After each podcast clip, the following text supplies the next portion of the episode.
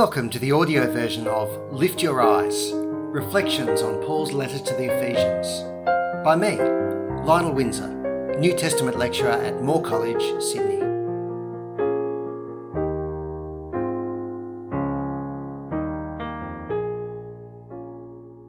Ephesians chapter 1, verses 4 to 6a.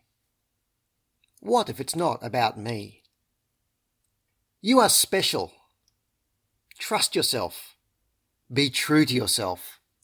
Follow your passion. Don't accept limits. Chart your own course. You have a responsibility to do great things because you are so great. I'm quoting from New York Times columnist David Brooks's book, The Road to Character.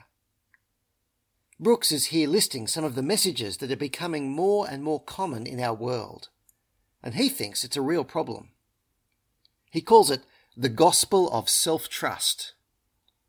Whether it's Disney princesses or graduation speeches, these messages, according to Brooks and many other commentators, are indicative of the prevalence of narcissism in Western society. Now, while narcissism is technically a psychological diagnosis, the word is also used to talk about a more general social attitude. Narcissism goes way beyond normal, healthy self esteem. It's the focusing of everything and everyone on yourself and your own desires. And apparently, narcissism as a social attitude is alarmingly on the rise. More and more, we're being conditioned to have an instinctive reaction that makes everything about me, my own desires and feelings and rights.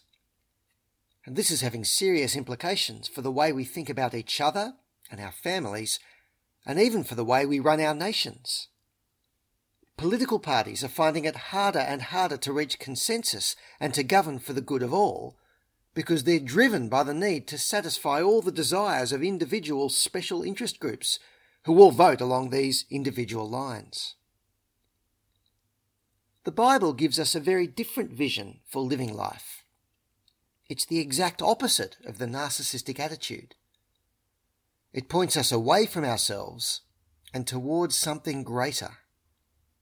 A Christian is fundamentally a person who admits that it's not all about me and who lives for someone else, Jesus Christ. This truth is often highly confronting. But as we come to look at Ephesians chapter 1 verses 4 to 6, we see that it is also incredibly comforting. I'll quote those verses now. God has blessed us in Christ, for he chose us in him before the foundation of the world to be holy and blameless in his presence. In love, he predetermined that we should be adopted through Jesus Christ for himself, according to the pleasure of his will, to the praise of the glory of his grace. Let's go back to the start. He chose us in him before the foundation of the world to be holy and blameless in his presence. Well, the first thing we're confronted by in these verses is the fact that God chose us. We're used to thinking of ourselves as the people who choose. In fact, we can often think and act as if human choice is the most important thing in the world. After all, we choose what to buy, we choose what to wear, we choose how to live, we choose who we spend our lives with. Indeed, we choose who we are. So often we're told that our very identity is up to us to decide. So surely we should also choose God. Yet here we're confronted by a God who chose us before we chose him. And just in case there's any confusion about whose choice comes first, Paul deliberately speaks about God's choice in terms of the time dimension. God chose us before the foundation of the world. He predetermined or predestined us to be adopted as his children. God made decisions about us long before we had any hope of making any decisions about Him. This is philosophically very deep and complex. It's true that our decisions are still real, and that we're responsible for our decisions, somehow God works out his own prior plans even through those real decisions of ours. We could spend forever exploring the complexities, but let's not lose sight of the main point Paul is making here. There's a prior decision of God that goes before our decisions. That's true even if we don't realize it, or even if we decide we don't like it. It strikes to the heart of any narcissism we might like to entertain in ourselves. It's bigger than you and me, and it puts us firmly in our place. Does that sound confronting? It is. But remember that these statements about God's prior choice aren't designed to crush us. In fact, they're there to lift us up. They're actually the very first in a list of blessings from God, as we saw in verse 3.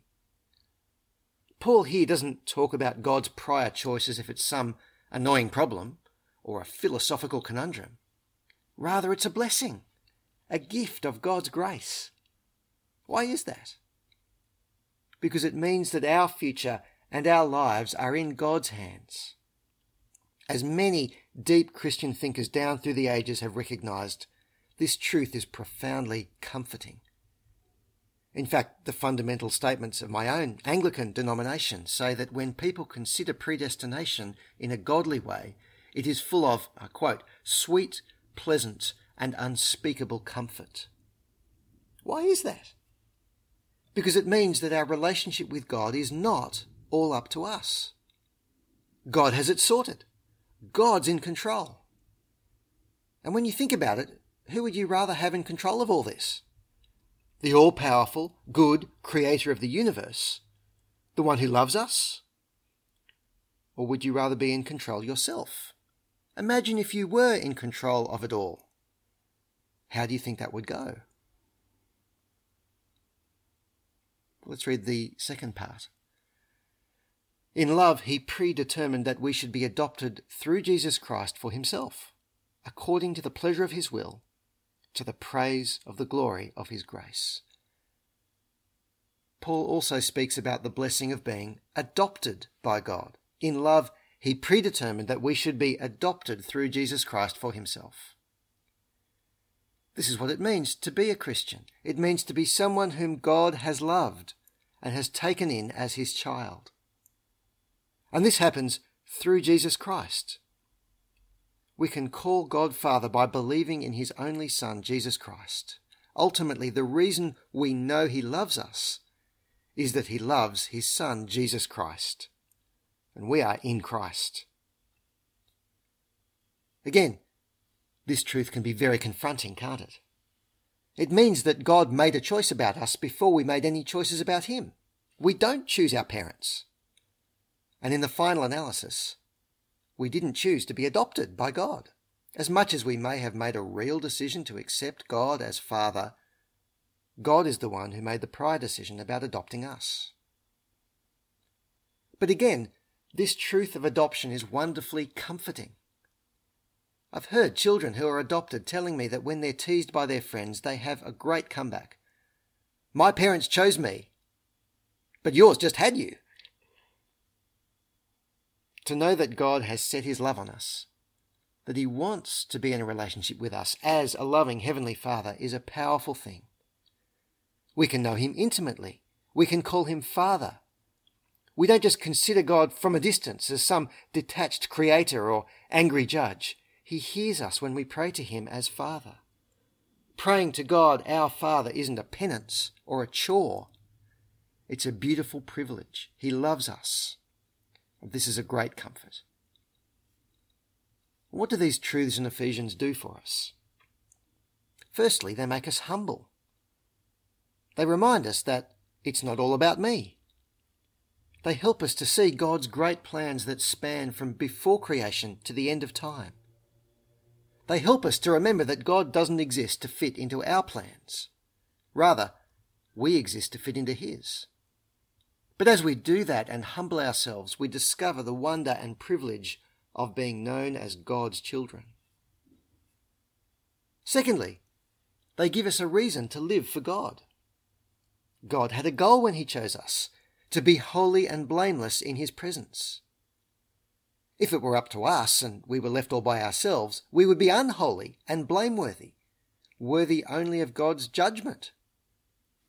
But God's choice of us changes that. He forgives us through Jesus. We see that in verse 7. He frees us from blame. And He makes us holy, special to Him, and special for Him. This holiness is something we possess right now through believing in Jesus. That's what we see in verse 1. But as Ephesians goes on, we see that holiness is also something to work on, something to make more and more real in our lives.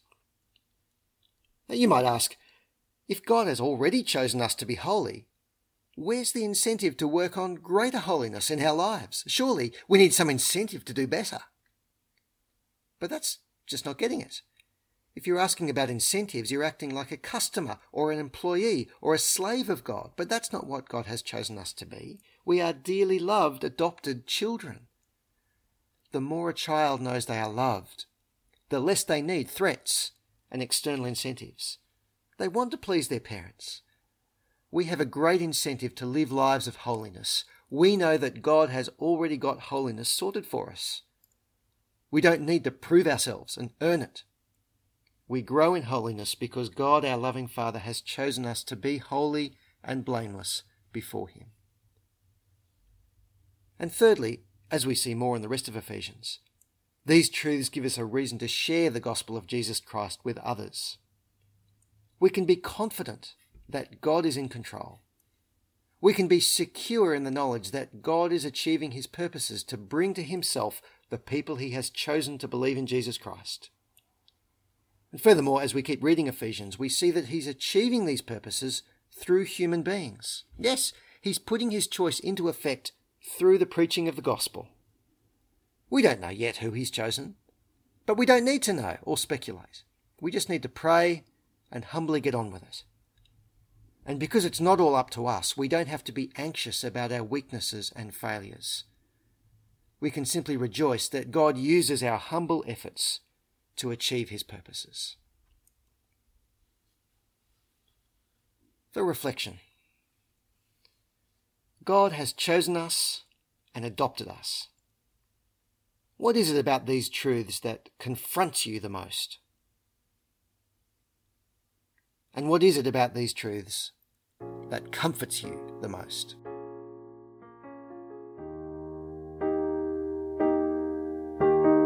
You've been listening to Lift Your Eyes, a lo fi audio podcast.